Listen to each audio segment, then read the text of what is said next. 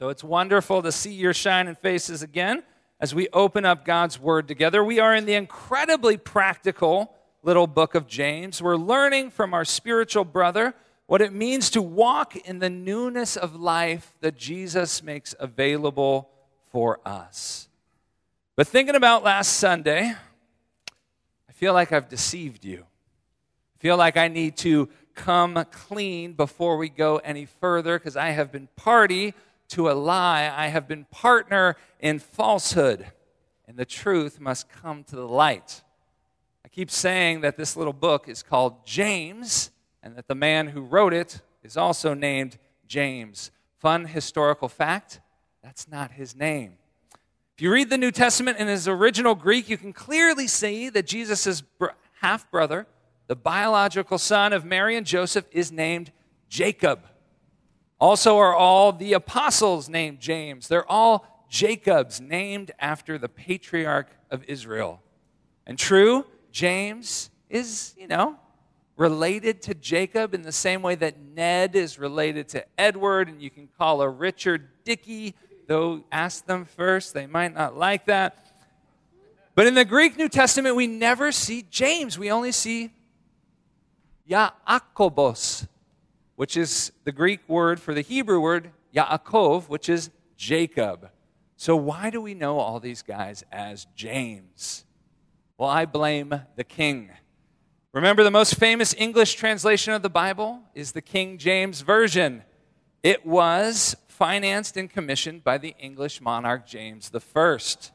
So, this switch from Jacob to James, which is an acceptable alternative, seems to be in part the translator's homage to their patron.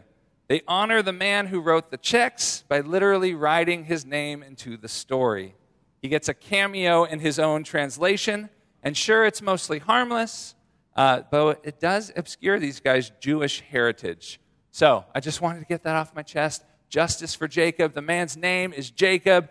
Woo! And I'm going to call him James for the rest of the series because it's too confusing. But I needed to get that out. But now back to the meat of things. Last week we chewed on what was just three verses.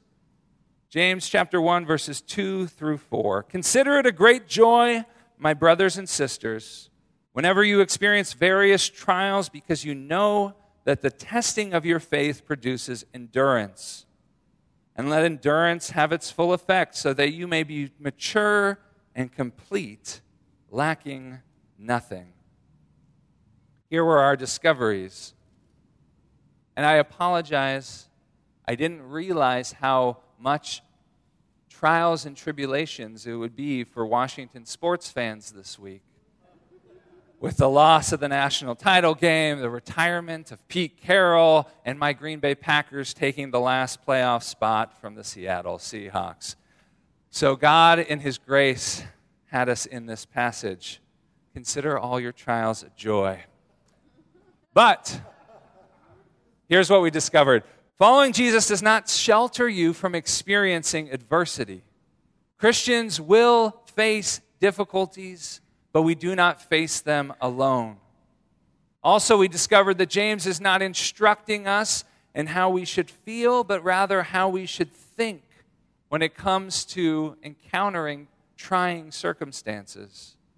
To consider something a great joy does not mean to manufacture happiness, it means choosing trust and hope. Indeed, we were kind of able to articulate a biblical definition for joy. In Scripture, joy is a sense of well being and a settled contentment that is rooted not in one's situation, but in one's choice to trust God that He's good and that He will fulfill His promises. And then James helped us discern a redemptive purpose in the challenges we face. He said, Trials serve to prove and temper our faith and cultivate within us a joyful endurance. And endurance forms us into the whole integrated Christ embodying people that God intends for us to be. And that's where we stopped last week. But James goes on in verse 5. Now, if any of you lacks wisdom, he should ask God, who gives to all generously and ungrudgingly, and it will be given to him. If you want to experience the newness of life that Jesus makes available to us, a Christ follower must exercise joyful endurance. But James knows we come to this task lacking. That's our first fill in on our sermon notes. We come to this task lacking. A few months back, I heard an interview with the biographer of Tim Keller. Tim Keller was a Christian author, he was a New York City pastor who died in 2023 of pancreatic cancer. He was a wise teacher, a winsome apologist, and um, my connection to him is he was an alumni of the same campus ministry, InterVarsity Christian Fellowship, that I served with as a missionary. Now, when Tim was first approached about planting a church in Manhattan, which is a place of celebrity and power and wealth that's notoriously hostile to the gospel, his biographer re- repeated this little tidbit.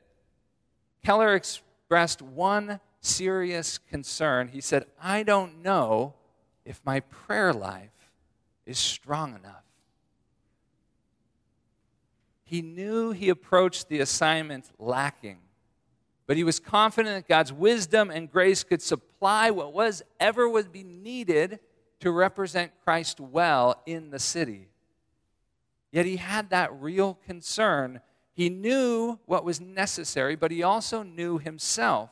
He knew his own pride, his own self will, his own fear. Would he have the discipline and the humility to ask the Lord? And would he have the resolve to trust God's answers.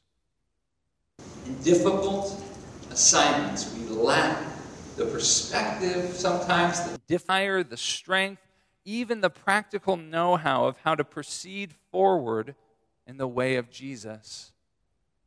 And in our lack, we're not called to muster more tenacity or creativity. We're beckoned to pray, to ask God for His wisdom.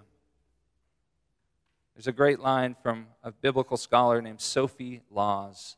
She writes this This one lack, this is one lack that cannot be made up by human effort, for it is a gift of God and must therefore be asked of Him.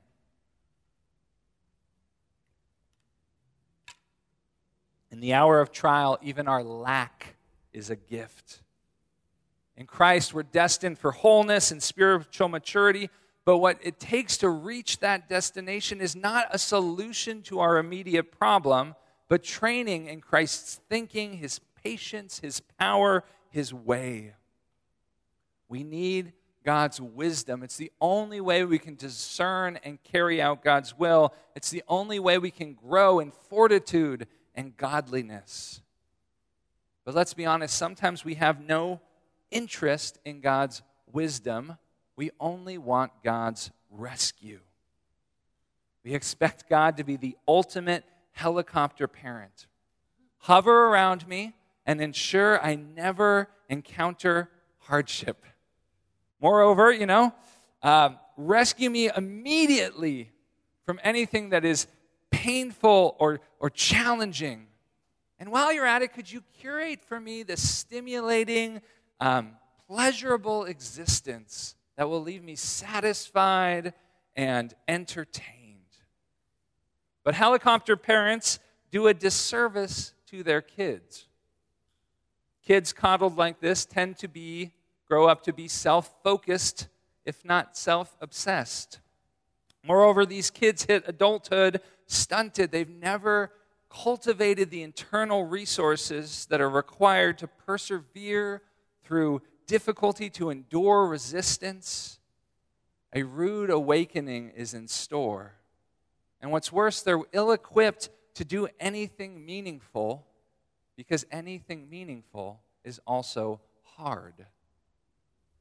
But our God is not a helicopter parent. He is a good, engaged Father who shepherds us in love. Yea, though I walk through the valley of the shadow of death, I will fear no evil, for you are with me. Your rod and your staff, they comfort me.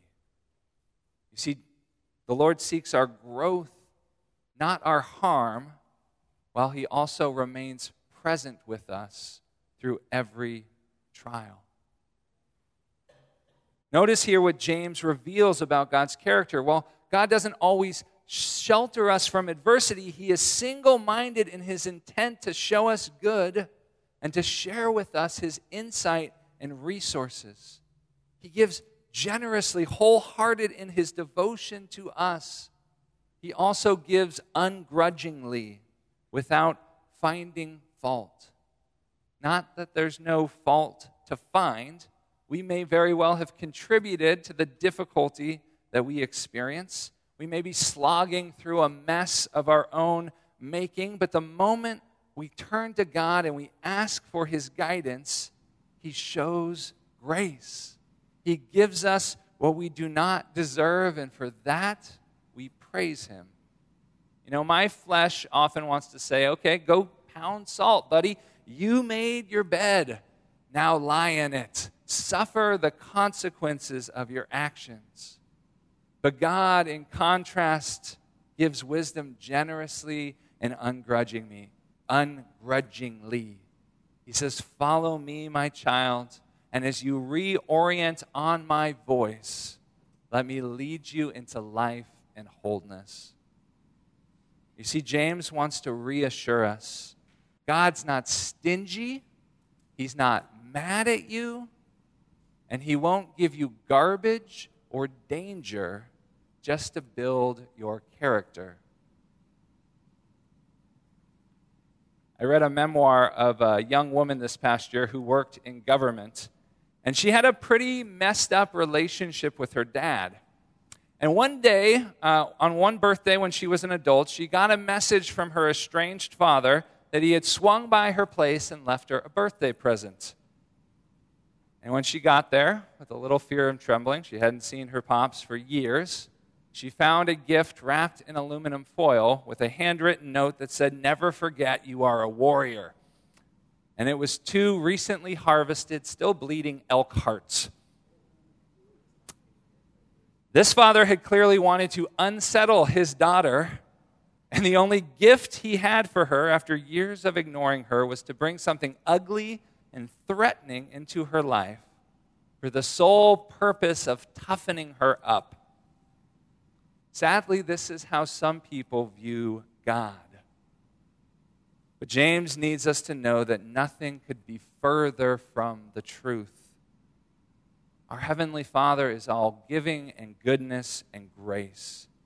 And James ends our section with these words in verses 16 through 18 Do not be deceived my dear brothers and sisters, every good and perfect gift is from above, coming down from the Father of lights, who does not change like shifting shadows. By his own choice, he gave us birth by the word of truth, so that we would be kind of a first fruits of his creatures. Everything good, whole, and beautiful in your life comes from the Lord whether you recognize Him as its source or not. Our God is a giver. He's a giver. That's a fundamental aspect of His character, and His character does not change. He's not capricious or temperamental. He's faithful even when we are faithless. He's sure and steady forever. You see, it was God's love that conceived us, God's love that preserves us, God's love that sent Jesus to rescue us. It's God's love that makes us new, that makes us the first evidence of God's restoration of all things. So confident now in God's character, let's listen again to James's charge to us in verses 5 through 7, or 5 through 8.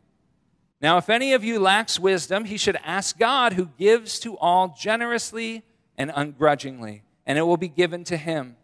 But let him ask in faith without doubting, for the doubter is like the surging sea, driven and tossed by the wind. That person should not expect to receive anything from the Lord. being double minded and unstable in all his ways. So, what does it mean to ask in faith without doubting? And in what ways are we tempted to be double minded towards God's wisdom? I don't believe James is saying that a Christian must never ever wrestle with doubt. The Psalms are full of prayers where David is struggling through his fear and his uncertainty before the Lord. And God is big enough to handle these dark nights of the soul. He knows we are but dust, and He is not scandalized by our human frailty. Indeed, one of my favorite prayers in all of Scripture is the cry of a desperate father to Jesus, and He receives it I do believe, help my unbelief. See, James is actually talking about something more endemic. One scholar puts it this way Our asking for wisdom must coincide with the way in which God gives. He gives with singleness of intent. We must ask with singleness of intent. James wants us to understand that God responds to us only when our lives reflect a basic consistency of purpose and intent a spiritual integrity. James says, Don't be like the surging sea, the unstable open ocean that is all movement and frenetic energy, but no pattern, no rhythm. A commentary puts it this way The picture here is not of a wave mounting in height and crashing to the shore, but a swell of the sea, never having the same texture and shape from one moment but always changing with the variations in wind direction and strength. He sets up this incredible contrast. God is stable, He's faithful, He's unchanging, but the one who doubts and is double minded towards God's wisdom has no anchor to hold them in the storm. They're chaotic, wavering, unreliable, tossed about by their circumstances their conduct, their values, even their core convictions shift with each strong gust of wind. See, one of the most profound things that anyone has ever said to me was this Ryan, I never trust a man who wears both a belt and suspenders, which is why I am in suspenders. It is a visual picture here. And the speaker was a man named Neil Harrell. He was a grizzled Methodist pastor from a rural California farming community. And last week, you had a chance to meet one of my best friends, Russell Johnston, who's a pastor in California, was out visiting with us. My other best friend is a pastor. I don't know why all my best friends are now pastors, but they are. Is a pastor out in Michigan. And his dad uh, is Neil. We were good friends from college. I've spent a lot of time with his family. Uh, and his father was this large, he is this large Lithuanian man with a big heart and a sharp, playful tongue. He's also a very proud country bumpkin. And I've almost never seen him in anything but a white t shirt and blue denim overalls. One day I went to his church, I visited, and he had his clerical robes on. And at the end of the service, he tore them off, and there it was white t shirt, blue denim overalls. And he always enjoyed teasing me mercilessly for being a soft suburbanite from the San Francisco Bay Area, which, full disclosure, I am a soft suburbanite from the San Francisco Bay Area. But one day, uh, I had to buy suspenders because I was a groomsman in a wedding, and I decided to wear them to his house. I don't know, to adapt to his culture or something. Uh, and apparently, I did it wrong. Ryan, never trust a man who wears both belt and suspenders. He is double minded, unstable in all he does. You claim to be a man of faith, but you won't even trust your own suspenders to hold up your pants.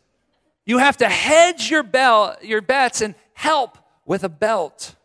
What I see right now, Ryan, is an unsteadiness in your character, a fatal flaw in your internal makeup that casts doubt upon whether you can be relied upon for anything. You have a divided soul, Ryan, and a divided soul will render you useless for God's kingdom. That was 12 years ago. This is the first day I've worn suspenders since. I was so traumatized. But look, no belt.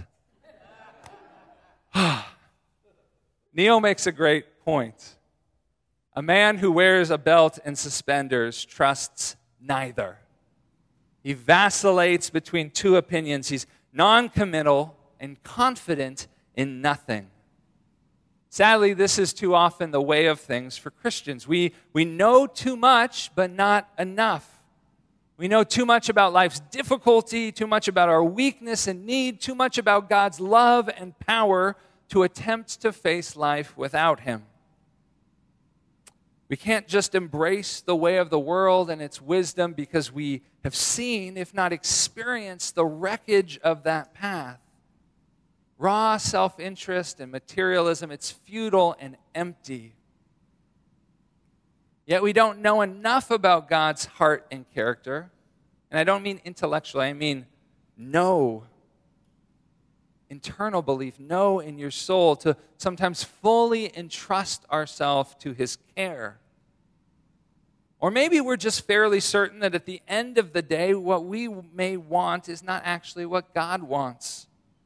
We want rescue, not maturity. We want our will, not His, not the world made new under His leadership, but the world made free of our need for God. So many of us pray like this. It's not, God, draw near, teach me to trust and depend on you, train me to walk in your way and your power. Instead, we pray, God, change my situation, restore my circumstances so I no longer have to bother you or bother with you. This is what it looks like to be double minded, to have a soul divided between both faith and the world, to wear both a belt and suspenders. It's having a form of godliness but denying its power. It's wavering between competing allegiances and forever remaining a spiritual baby that has never progressed from milk to solid food. What does Jesus say is the greatest commandment? You love the Lord your God with all your heart, with all your soul, with all your strength, with all your mind. And failing to do so will leave you tossed about, unsteady, unreliable, consistently inconsistent. And one scholar puts it this way Such people may not be willfully rebellious, but they are often unwilling to commit to anything and thus prove unreliable. One cannot necessarily depend on them. These are people who are unwilling to let go of the world and truly follow Christ, torn between sin and obedience reluctant to let go of the pleasures of the world for the sake of discipleship. Nominal Christians who attend church from time to time, perhaps even regularly, but who refuse to let God interfere with their daily lives and goals. If you feel tossed about, battered by circumstances, not having an anchor in the storm, not making progress in your life of faith, it might not be that you don't know enough. It might be that we haven't gone all in to trusting Him. So, what's our course correction? Number one, recognize your desperate need for God's wisdom, James says. You require insight and resources and power that are beyond you to live the life that He's called you. Recognize that need. Number two, repent and reorient on who you are trusting for the answers to your questions. The whom is more important than the what. Proverbs says, The Lord the fear of the Lord is the beginning of wisdom, and knowledge of the Holy One is understanding. True wisdom begins with a healthy awe and respect for God. It begins with acknowledging God and following God who is now revealed to us in Jesus. So recognize your desperate need, repent on, and reorient on God, who is the answer to our questions, and then pray and drop anchor. Shut up and shut out, and then ask for wisdom. You might not know this about me, uh, but I have it sometimes find it hard to pray because I am enthralled with talking. Maybe you are the same way. We tell God and others about all of our problems. Then we tell God all the things that need to be done in our lives and in the lives of others because of those problems. We tell Him what we want to see happen, what we need Him to orchestrate and accomplish. And then we hang up the phone. Click. It reminds me of one particularly beloved family member of mine that I know if I answer, I need to have an hour. And I also know that I can just put them on speaker and put myself on mute because there's no point for me to get a word in edgewise. It is not necessary to keep the conversation going. Now, don't get me wrong. I we live far away now. I love catching up. I love it. Uh, but are our conversations with the Lord like this? Right? Do we leave him on mute, boy, monologue for about five minutes, and then hang up?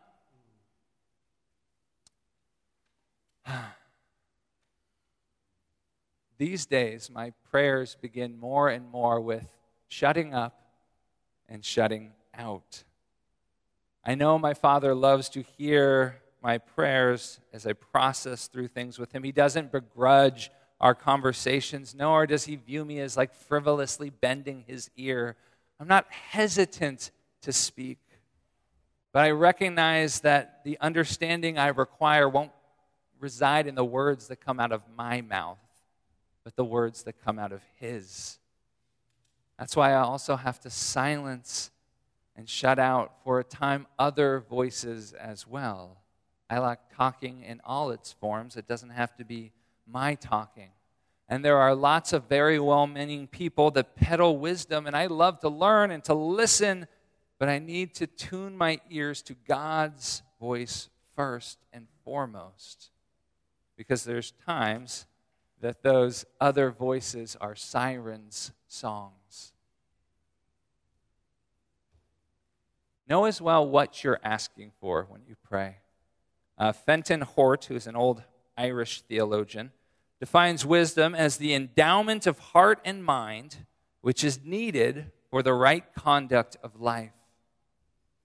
You're not searching for answers or solutions or even a revelation of how exactly God is going to move in your situation, how He's going to resolve the crisis. You don't necessarily need that. What we need is the faith to persist in trusting God to see us through and the practical insight of how to put one foot in front of the other in our next situation that manifests what we're depending on, that manifests the way of life that God has trained us in, that manifests that faithful endurance and that godly living. You see, God desires in us a humble and contrite heart, a teachable spirit, and that's what He can work with. A person like that, He can lead through the tumultuous sea and He can drop an anchor for in times of storm. So recognize your desperate need, repent and reorient on who our wisdom comes from, pray and drop anchor, and then obey what he says without hesitation or hedging. I stumbled upon this incredible little quote from a missionary named Elisabeth Elliot. Some of you know her quite well. She says this Does it make sense to pray for guidance about the future? if we're not obeying the thing that lies before us today? How many momentous events in Scripture depended on those persons, on one person's seemingly small act of obedience? Rest assured, do what God tells you to do now, and depend upon it, you will be shown what to do next. In Scripture, wisdom is inseparable from our allegiance to God. So to love and follow Jesus means to hold unswervingly to Him in loyalty and to do what He says. The Apostle John says this For this is what the love, for this is what love for God is, to keep His commands. And His commands are not a burden because everyone who has been born of God conquers the world. You ask God for wisdom, good. Now obey what he commands without hesitation or hedging. This is not a burden. This is how he shapes us and how he demonstrates his power. Yes, God may not have told you how to resolve the crisis that you're going through. He's not maybe not revealed how he's going to provide in this hour of trial, but he may have informed you how to navigate tomorrow how to work through that next interaction, how to show up as a man or woman of God right now. So do that. Take off the belt and trust the suspenders. For he who proves faithful with little will be entrusted with much. And those who respond in faith to what God has said, God grants even more wisdom. So, what is your next step of obedience? Or maybe a better question what does it look like for you to take off the belt?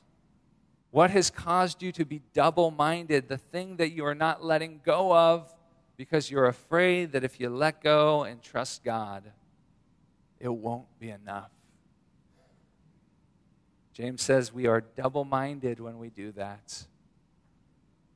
And we don't tap into the amazing power and resources that God makes available to us to live in this life as His people.